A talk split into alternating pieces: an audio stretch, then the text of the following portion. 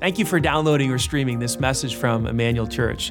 We are one church with multiple locations, and we believe God wants to bless you right where you are. In a few moments, you're going to hear some practical teaching from God's Word that I believe will be inspiring and relevant to your life. First, though, if you haven't yet experienced Emmanuel Live, we encourage you to go to our website, eclife.org, to check out our service times and locations so that you can experience Emmanuel in person or through our online campus. If this message blesses you and you'd like to support the ministry financially, again, you can go to eclife.org and click on the Giving tab and choose Online Campus as your campus. Thanks again for joining us today, and we hope this message will be an encouragement to you on your spiritual journey. I was choking on something and I gagged too. There were tubes in my nose, in my throat. Sensors were beeping all around me. I had no idea where I was. I couldn't move anything on my body. But my eyes worked. And I could see my father in the corner of the room, bags under his eyes, hadn't shaved. You could tell he'd been under duress. The first words out of my mouth how did I do in the game? After a long pause, my father spoke through tired eyes Son, you didn't play. You broke your neck. That's when I realized I had died. That's when I realized my dreams were shattered. But that's when I came alive to my deep need for purpose. Well, my name is Micah McElveen, and I have the privilege of serving alongside over 550 team members that serve Jesus Christ in some of the poorest places on planet Earth through Vapor Ministries. And I want to just start by saying it is an incredible privilege to be here today with you all at Emmanuel. And I want to just take a moment, I want to just turn to the camera, and I want to say to all of you tuning in online, whether you're joining us from your armchair or your beach chair, we're glad to have you. And then campuses that are spread out across Indianapolis. Indianapolis. Hey, Greenwood, let's just welcome our family. We just want to let you know we're glad you're tuning in. We're so thankful to be with you this morning. Now, it's such a joy to be in the house with people and I know that you welcomed me well. I hope I welcomed you well. I want to give you a chance just to turn to your neighbor and just let them know it's good to see you in church today.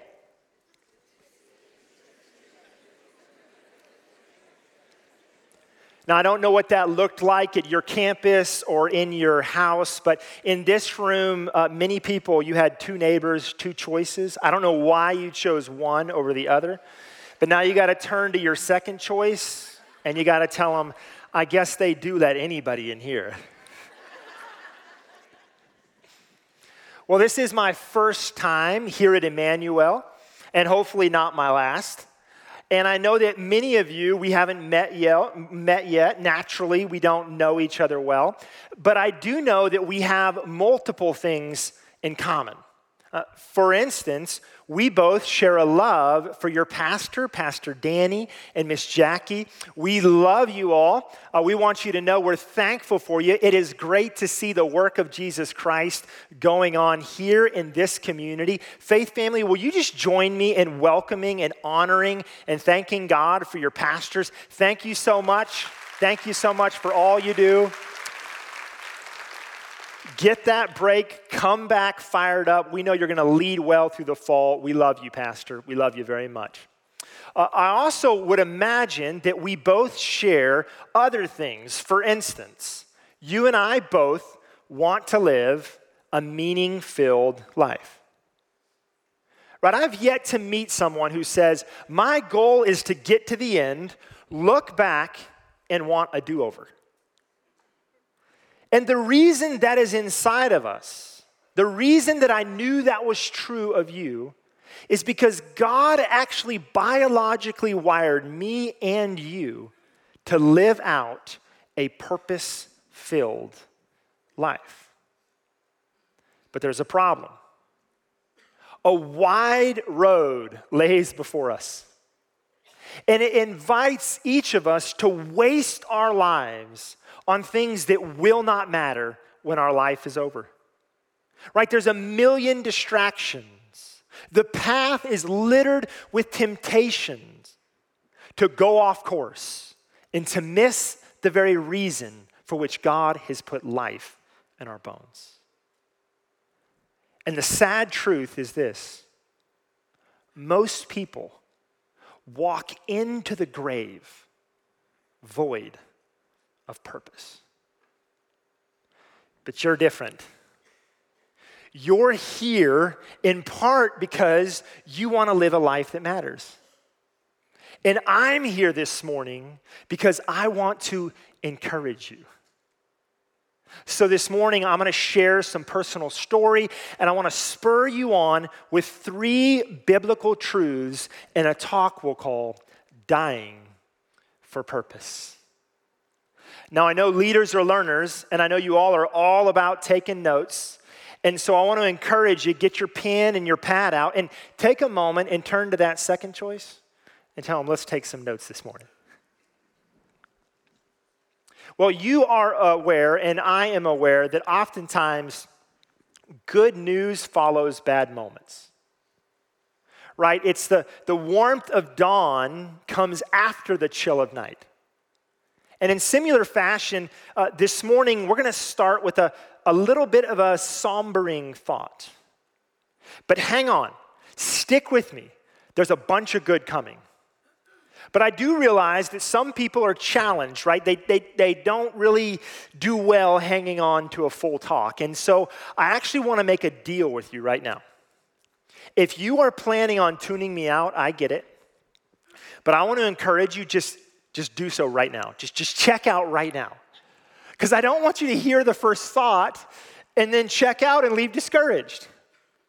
So, everybody else, if you're with me, stay with me, all right? Let's go.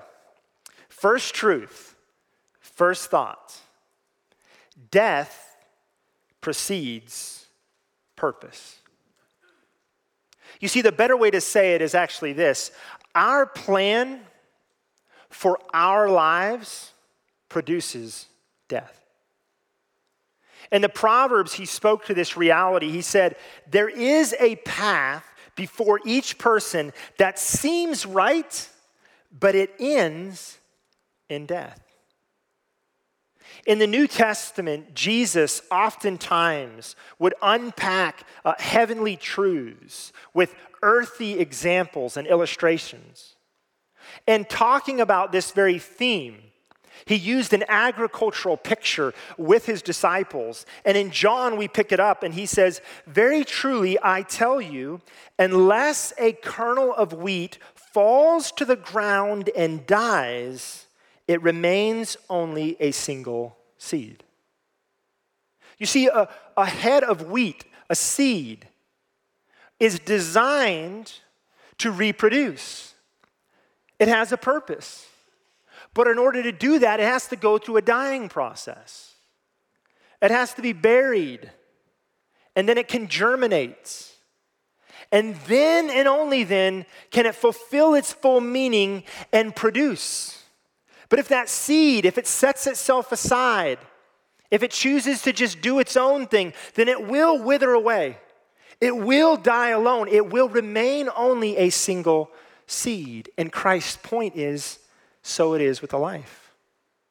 A life dedicated to self ends with self. And yet, you and I live in a culture that says, just do you. And I was all about me. My gain, my glory, Micah's ends. If you were to ask me, in looking back, what my goals for my life were, I would sum it up with two words assets and accolades right? I wanted the coin, right? I wanted the dough. But I might as well have the fame that goes with it. And my ticket, my love, my passion was ball. Man, love me some ball. Played quarterback and free safety, pitched and played shortstop, played point guard. My father was athletic director, head football and head basketball coach. We were around it all the time. Did I, did I mention to y'all love me some ball?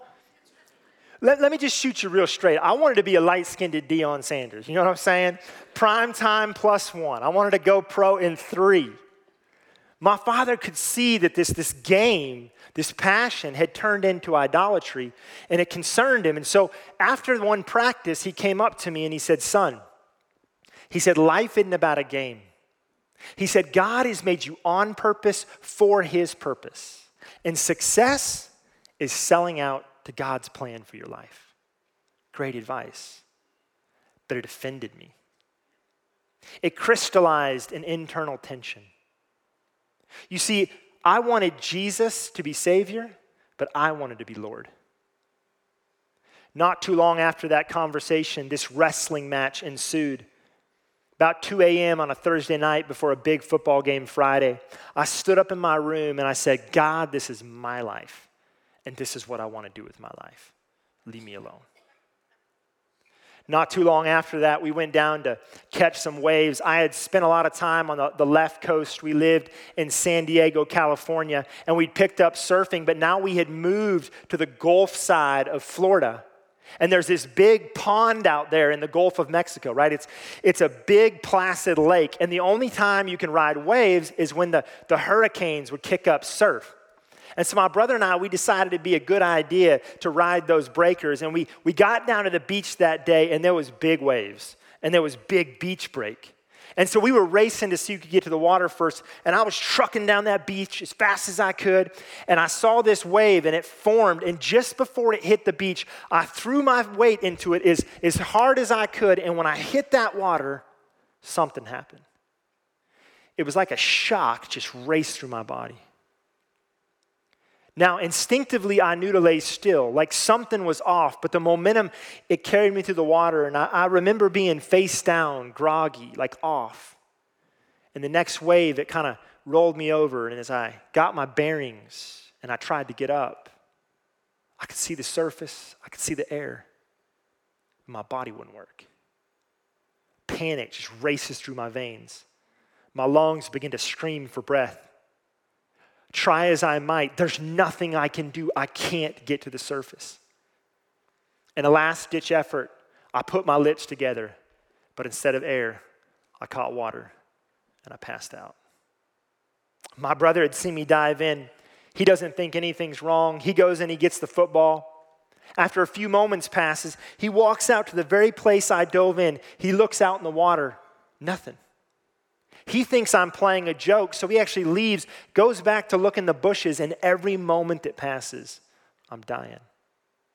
My parents had dropped us off, parked the car. They made their way down. They found my brother frantically searching. They joined the search until a mother's worst nightmare. My mom, she hit the beach and began to scream at the top of her lungs God, God, God, please don't take my son a stranger was waist deep in a slack pool of water. He was lifting a hand on a corpse about 150 yards down the beach. My father ran down, pulled my lifeless body out of the surf, no heartbeat, no pulse. I'd flatlined. He began to do what he knew of CPR.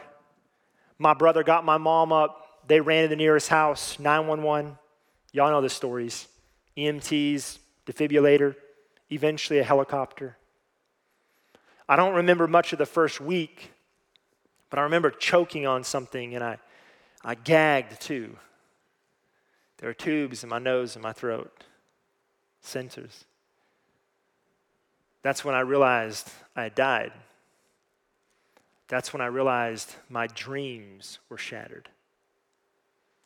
But that's when I came alive to my deep need for purpose. But you know what? Truth of the matter is, is my lust for my life, my way, it needed to die. And God knew that a long time before I did. And he had spoke to me what he speaks to you this morning, what he shared with his disciples long before in Matthew. He says, if you try to hang on to your life, you will lose it. But if you give up your life for my sake, you will save it. You see, God is not obligated to our dreams, He's committed to His purpose. So, the question for us, for followers of Jesus, is what in my life needs to die? And the only posture that makes sense before the King of Kings, the Lord of Lords, our Savior Jesus Christ. Have your way with me. I surrender. My life belongs to you. Faith family, the takeaway, the starting point for each of us is this let life's author write your script. You see, when you and I begin to allow an inferior dream to fade, and we begin to open ourselves to God's direction, God's plan, God's will for our lives, then we begin to truly live. Which brings us to our second truth purpose produces life. Faith family, if you believe that, will you say that with me? Purpose produces life. You know, I have to ask myself this question, and I don't always like the answer, but I want to pose it to you. Do you believe his purpose is better than your plan? Healthy spouses, healthy spouse club. Who all has, is in that club with me? You married a healthy spouse. Anybody relate? Anybody in, at home, campuses, right? Y'all, y'all know about them healthy spouses. I know Miss Jackie does, right? Hey, Danny, I want you to know, my brother, there was only broccoli and carrots back there in the green room. There was not a donut in the house. We're all doing the healthy thing, man.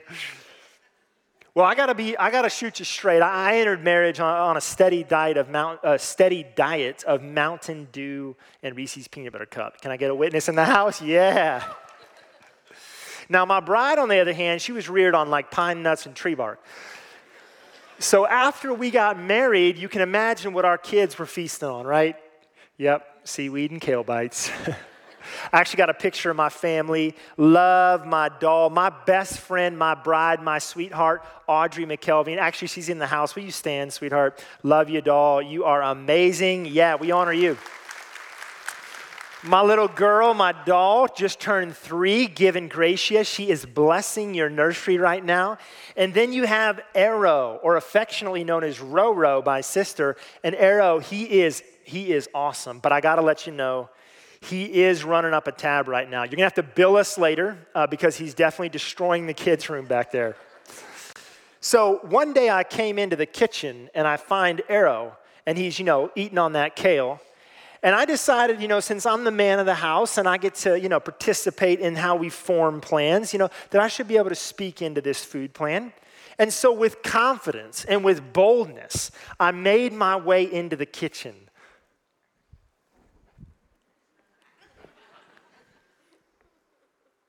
And then, with command in my voice, I looked at Arrow and I said, Arrow, shh, I've got something for you. It's called a Twinkie.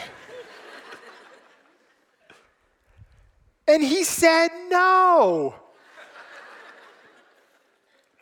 Stuck on his plan, he missed daddy's good purpose. How often do we settle for familiar and miss God's best? In all seriousness, exchanging your dream for His purpose is not sacrifice, it's smart. Exchanging your dream for His purpose isn't sacrifice it's smart because purpose produces real life. The good life, the abundant life, is walking in view of God's plan for you. And the reality is is that God's purpose is the very thing that gave life to all of our faith heroes. You can't look back into the scriptures and you can't not see this truth that God's purpose and the reason that our forefathers lived were inextricably linked. Right? All you got to do is you got to look to Abraham, built the ark to save humanity. You look to Moses, led the people to the promised land. We look to David, unified the kingdom. We look to Solomon, built the temple. And it goes on and on. We come into the New Testament, and Paul, he could speak with authenticity when in Romans he spoke these words of exhortation Give yourselves completely to God. Pause. Discern the will of God. Look into his word. Know what's important to him. Form your purpose from that and then sell out, go all into it. He says, Give yourselves completely to God, for you were dead. Right? We talked about that. There is a path that leads to death. We were on it, but he says, But now you have new life. Life. God's purpose. God's purpose. Life. Inextricably linked. His desire for each of us to walk in it. You see, Christ's death saves our souls, but God's purpose fuels our lives. And I had to die to come alive to his purpose for me. But he got my attention. He opened my heart. He opened my eyes. I began to see in God's word his heart for the lost. The Bible says that Jesus came to seek and to save the lost, and he invites the found to join him on mission. A mission that is supposed to be carried out in all nations to the ends of the earth. I begin to get God's heart for the lost. I also begin to see God's heart for the poor. In the Word of God, there's over 2,000 commands, calls, invitations from God to His people to care for the poor to stand up for the marginalized, the hurting, for those that lack justice. I begin to see the realities in our world that break the heart of God, conditions, places in our world where extreme poverty is normal. Extreme poverty is defined as trying to survive on less than $1.90 a day. 700 million human beings are trapped in that form of poverty. Men and women, boys and girls, families no different than ours. People that God loves, people that Jesus died for. He opened my eyes. Faith family, will you close your eyes for a moment? I, I want to try the impossible. I want to try to show you, help you see some of what I experienced. I had an opportunity to travel to Africa, I had learned about some of the extreme poverty dynamics. Imagine life for a moment, trying to survive on 190 a day. What would home look like? What would your house look like? What would the table look like? What would your neighborhood look like? Open your eyes with me. Welcome to Velma's home a slum, over 300,000 people trying to survive on less than 150 a day. My first experience there, my heart was broke. For a month, I stayed with indigenous people in the slum. And I remember going to Velma's home. Her entire home was maybe 12 by 14, dirt floor, tin siding, 12 people sleeping in that home. Brother died of AIDS, sister died of AIDS, they inherited their kids.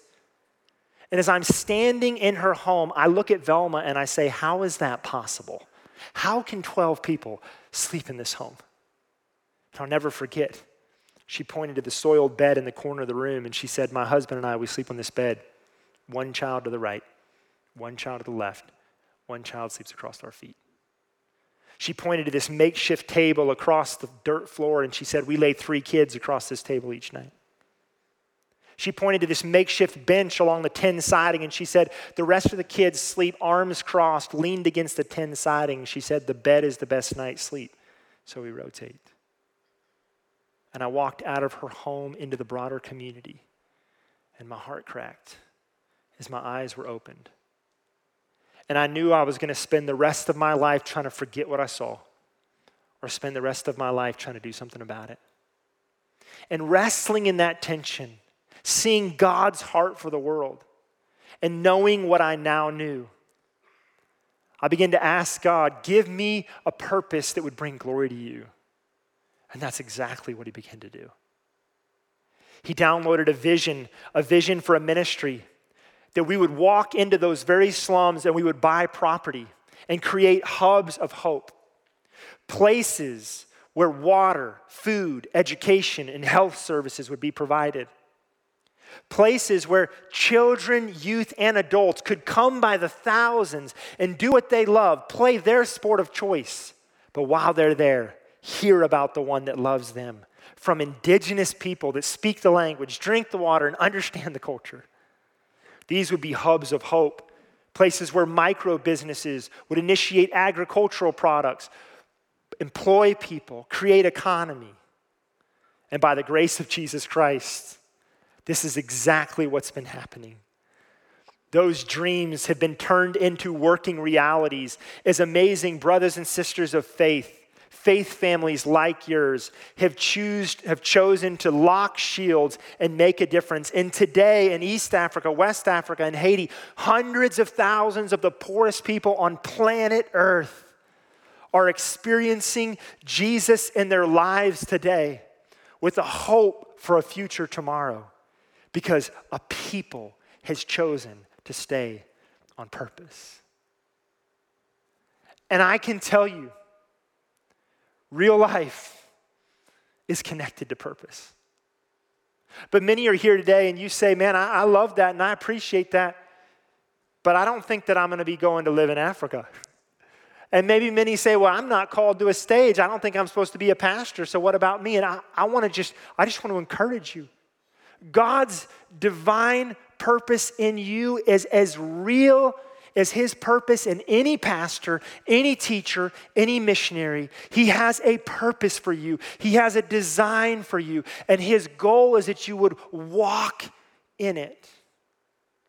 And I want to encourage you, brothers and sisters, no matter where you're at, no matter where you're coming from, walk your purpose with your life. So it begins with each of us letting an inferior dream die. And then allowing Him to open our eyes to life giving purpose. But the final truth, the final thought I want to leave you with this morning is simply this life yields impact. Life yields impact. You see, God designed life for impact. He literally formed humanity with impact in mind. One of the places that spells that out incredibly well is Ephesians. Check it out with me. He actually opens up with, For we are God's masterpiece. Pause. Now, you and I both know that our parents came together and their DNA formed us, right? But the Bible actually says in multiple places that God was involved in that process, that He was actually birthing life. The psalmist says in the Old Testament, You knit me together in my mother's womb. And here he actually talks about God as an artist, right? That he's, when you were being created, when he was forming you, that he was forming, he was painting a masterpiece, right? But God was bringing life to bear in the womb. Then he goes on to say that he has created us anew in Christ Jesus. So we leave the womb and we enter a world that is separated from God. Sin has created death. We're all impacted by it. And he says he gives a second shot at life. The death of Jesus Christ created a way for us to have new life in him. John talks about this in his gospel as when we come to meet Jesus, it's like being born again. So let's put these two things together. In the womb, Christ gives life, God gives life. And then we meet Jesus when we give our lives to Jesus Christ. The life of Christ comes in us. We're born again, we have new life. And the question is is what is all this life giving for? He answers. So we can do the good things he planned for us long ago. God's life through us yields impact around us. His design and his desire is to move into a desperately hurting world through you. And this is exactly what Jesus was getting after in John. You see, that agricultural picture doesn't stop with a seed left alone. He goes on to say, but its death will produce many new kernels, a plentiful harvest of new lives. Faith family saved people save people. Healed people heal people. Rescued people rescue people. God's goodness to us was designed to flow through us into a world around us. Life yields impact.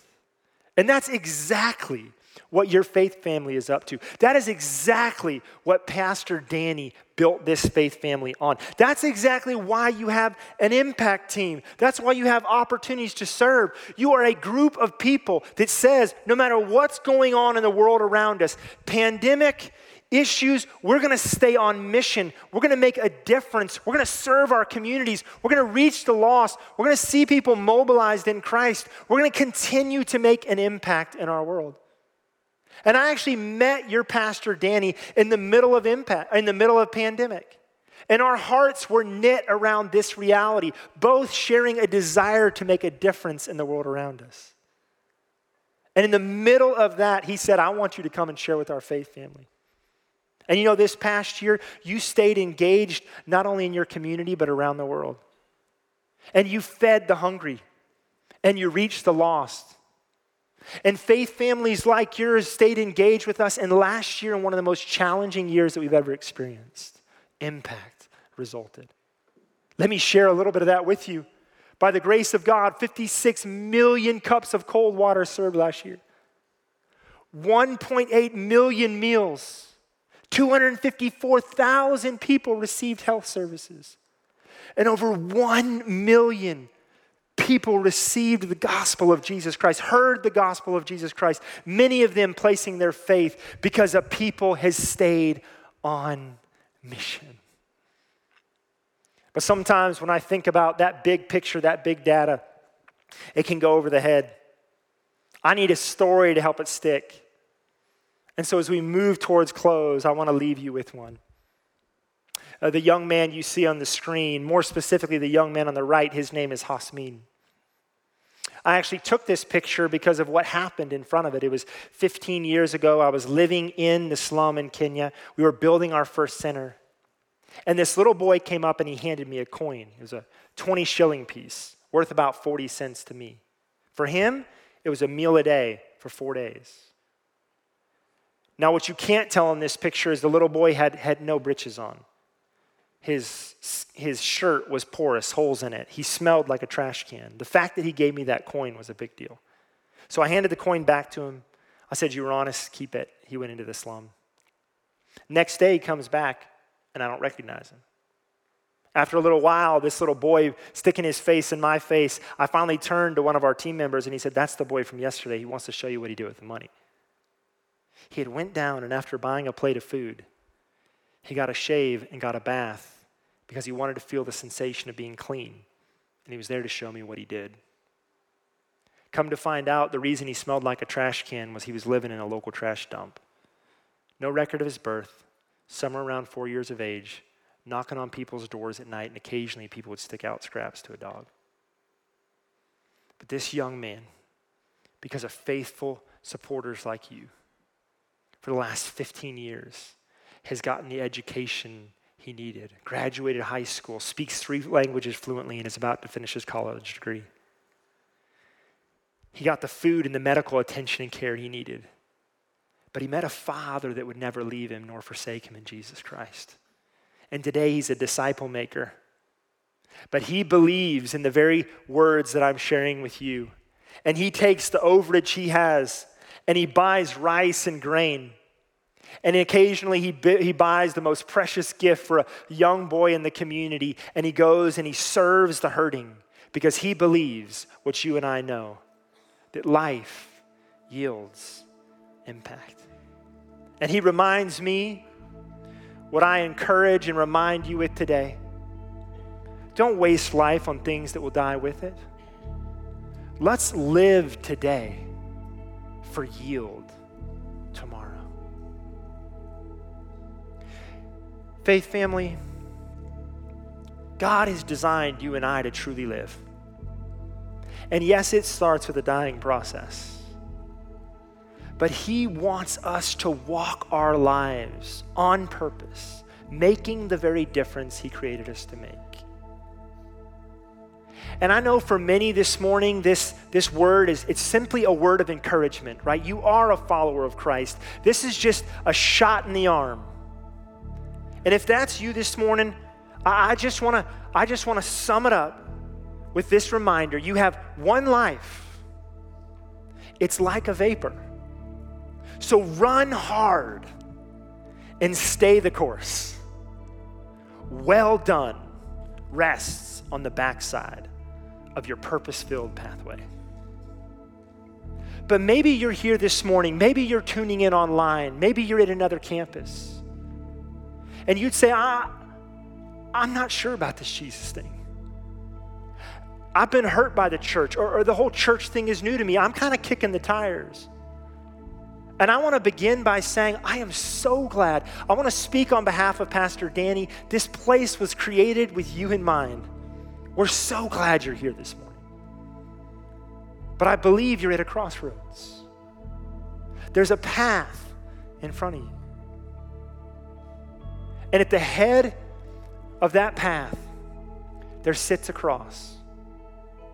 And the one who hung, bled, and died on it invites you to come. He died on purpose. He rose from the dead for a purpose for you. For God so loved you that he gave his only Son, that whoever believes in him would not perish but have everlasting life. And he says, if you confess with your mouth and believe in your heart the Lord Jesus, that God has raised him from the dead, you will be saved. And so this morning, I want to invite you to give your life to Jesus Christ. Every head bowed every eye closed.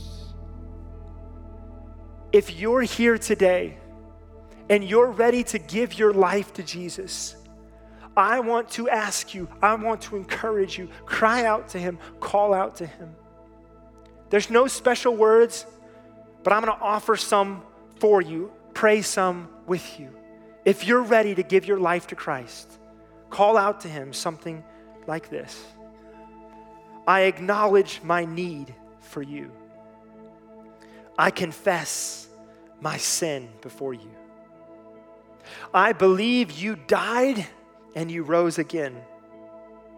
Today I place my trust in you. I turn from my path and I follow Hey, faith family, let's just give a round of applause to every person that gave their life to Jesus Christ.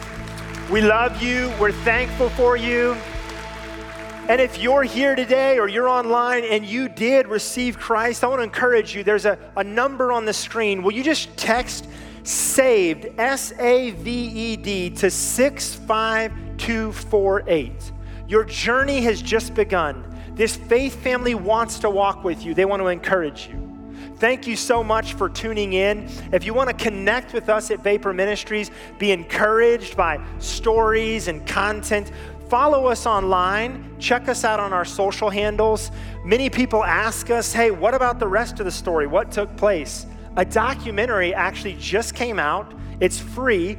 If you follow me on my social handles, you can access that in the bio link or you can go online and in our story, you can have access to that. Again, it's, it's free to you. And lastly, we do have a book coming out 25 years in the making, and it's actually called Dying for Purpose. So if you'd like to be notified when those are available, come back to our table in the back. My wife and I will be back there. We'd love to shake your hand. Just fill out a card, and then we'll send you a note when that comes out.